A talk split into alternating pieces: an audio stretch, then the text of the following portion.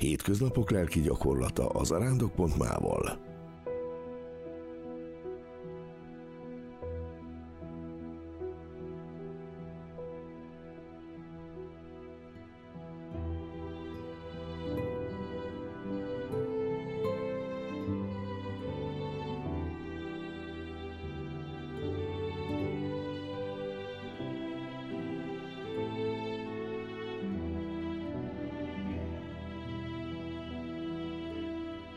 adventi ráhangoló.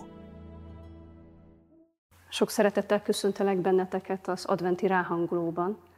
Örülök, hogy együtt folytathatjuk lelki zarándok utunkat karácsony ünnepe felé. Mai evangélium Lukács evangéliumának ötödik fejezetéből hangzik. És történt egy napon, hogy leült tanítani, és ott ültek a farizeusok és a törvénytudók is, akik Galileának és Júdeának minden falvából és Jeruzsálemből jöttek. Az Úr ereje vele volt, hogy gyógyítson, és íme néhány férfi egy hordágyon fekvő bénát hozott. Be akarták vinni és eléje helyezni. Mivel nem találtak utat a sokasság miatt, hogy bevigyék, fölmentek a háztetőre, és a tetőn át bocsátották le ágyasztúl középre Jézus elé. Ő pedig, amikor látta a hitüket, ezt mondta, ember, bocsánatot nyertek a bűneid. Az írástudók és farizeusok erre gondolkodni kezdtek.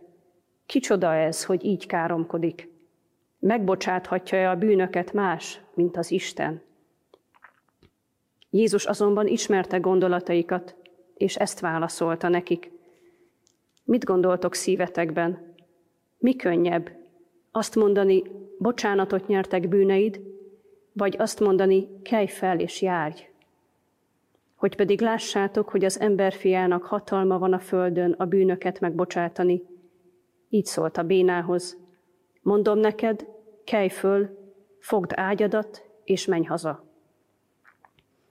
Az mindjárt fölkelt a szemük láttára. Fogta az ágyát, amelyen feküdt, és Istent magasztalva hazament. Erre elcsodálkoztak minnyájan. Dicsőítették Istent, és félelemmel eltelve ezt mondták. Ma csodálatos dolgokat láttunk. Néhány versel korábban, az ötödik fejezet legelején olvasunk az első tanítványok meghívásáról és a csodálatos halfogásról. És ennek végén Péter leborul Jézus előtt, és azt mondja neki, hogy menj el tőlem, Uram, mert én bűnös ember vagyok. Itt pedig azt látjuk, hogy itt van ez a béna, aki egy hordágyon fekszik, és akinek azt mondja Jézus, hogy bocsánatot nyertek bűneid, kelj fel és járj. Ahogyan néhány versel korábban Péter Jézus szavára föl kell ebből a leborulásból, és engedelmeskedik Jézus szavának, miszerint emberek halásza lesz, miszerint neki küldetése van másokhoz. Most azt látjuk, hogy ez a béna, ez bocsánatot nyer, és ezáltal fölkel és hazamegy az övéihez. Minden gyógyítás, legyen az fizikai vagy bármilyen más természetű, az az épségünknek, a teljességünknek a helyreállítása, Jézus hatalmával. És ami alapvető emberi természetünkhöz hozzátartozik, hogy kapcsolati lények vagyunk. Az épségünkhöz hozzátartozik a kapcsolatainknak a hálója, hogy ez milyen állapotban van. Jézus, amikor azt mondja ennek az embernek, hogy kelj fel és járj, azáltal megváltoztatja, arra hívja, hogy, hogy az ő kegyelmével változzon meg az ő fizikai állapota is. Úgy értem ezt, hogyha vizuálisak vagytok, akkor ezt így könnyebb elképzelni. A fekvés az tulajdonképpen a halálnak az állapotát jelenti a bibliai szóhasználatban.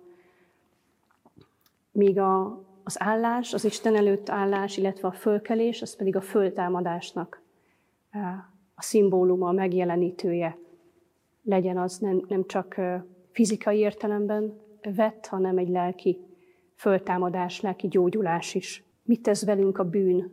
Mert hogy Jézus itt arról beszél elsősorban, mielőtt még egy fizikai gyógyulást adna, hogy bocsánatot nyertek bűneid.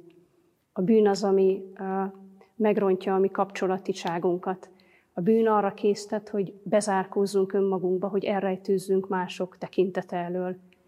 Ugyanúgy, ahogy a bűnbeesés után a paradicsomkertben Ádám és Éva elrejtőzik Isten tekintete elől. Ugyanúgy, ahogyan Péter leborul, ez nem csak a tiszteletnek a kifejezése, hanem azt is akarja ezzel mondani, hogy nem merek rád nézni, Uram, mert én bűnös ember vagyok.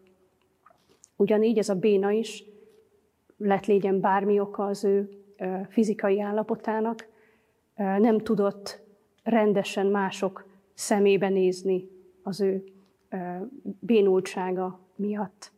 És Jézus elsősorban ezt oldja fel, ezt az önmagunkba zárkózottságot, az ön, a mások tekintete elől való elrejtőzésünket. Néha az is előfordul, hogy egy-egy ilyen bűnös állapotban a saját tekintetünk elől is megpróbálunk elrejtőzni valamiféle önmagunkban való csalódás miatt. Mikor Jézus meggyógyít bennünket ebből a magunkba zárkózottságtól, akkor nem csak egyszerűen ezt teszi, hanem utána rögtön küldetést is ad. Mások felé küld bennünket, hogy vigyük az örömhírt, azt az örömhírt, ami az ő fellépésével elkezdődött. Így állítja helyre a mi kapcsolatiságunkat, így építi föl egyre inkább az ő egyházát.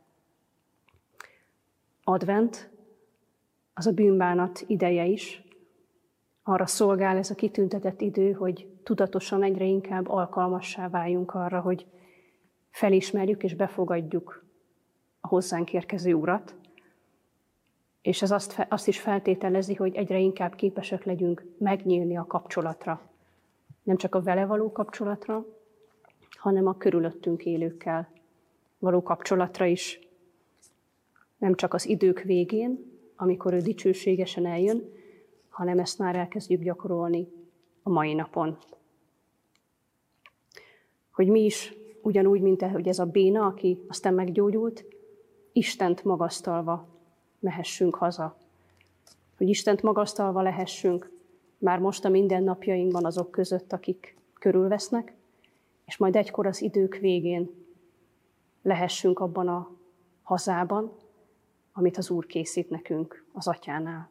Mai napra szánt kihívásom az lenne a számodra, hogy találj magadnak egy kis csendes helyet és időt, ha sűrű lesz az estéd, akkor próbáld meg korábban megoldani. És szállj egy kis időt a, a lelki ismeretvizsgálatra, abból a szempontból, hogy, hogy én vajon hol és milyen területen zárkózom el mások tekintete elől. Egyáltalán kik ezek a konkrét személyek, akikkel nem szeretek egy levegőt szívni, ha úgy tetszik, de nem csak fizikálisan értem ezt, hanem akiknek a tekintetét nem viselem el magamon. Lehet ez Isten, lehet önmagam, és lehetnek a körülöttem élők, mindazok, akikkel kapcsolatban vagyok, mindazok, akikkel együtt zarándoklok az Atya. Örülök, hogy ma is együtt elmélkedhettünk az evangéliumról, Hogyha még nem tetted, akkor iratkozz fel a zarándok.ma csatornájára, hogy a következő részekről sem maradj le, és legyen áldott napod.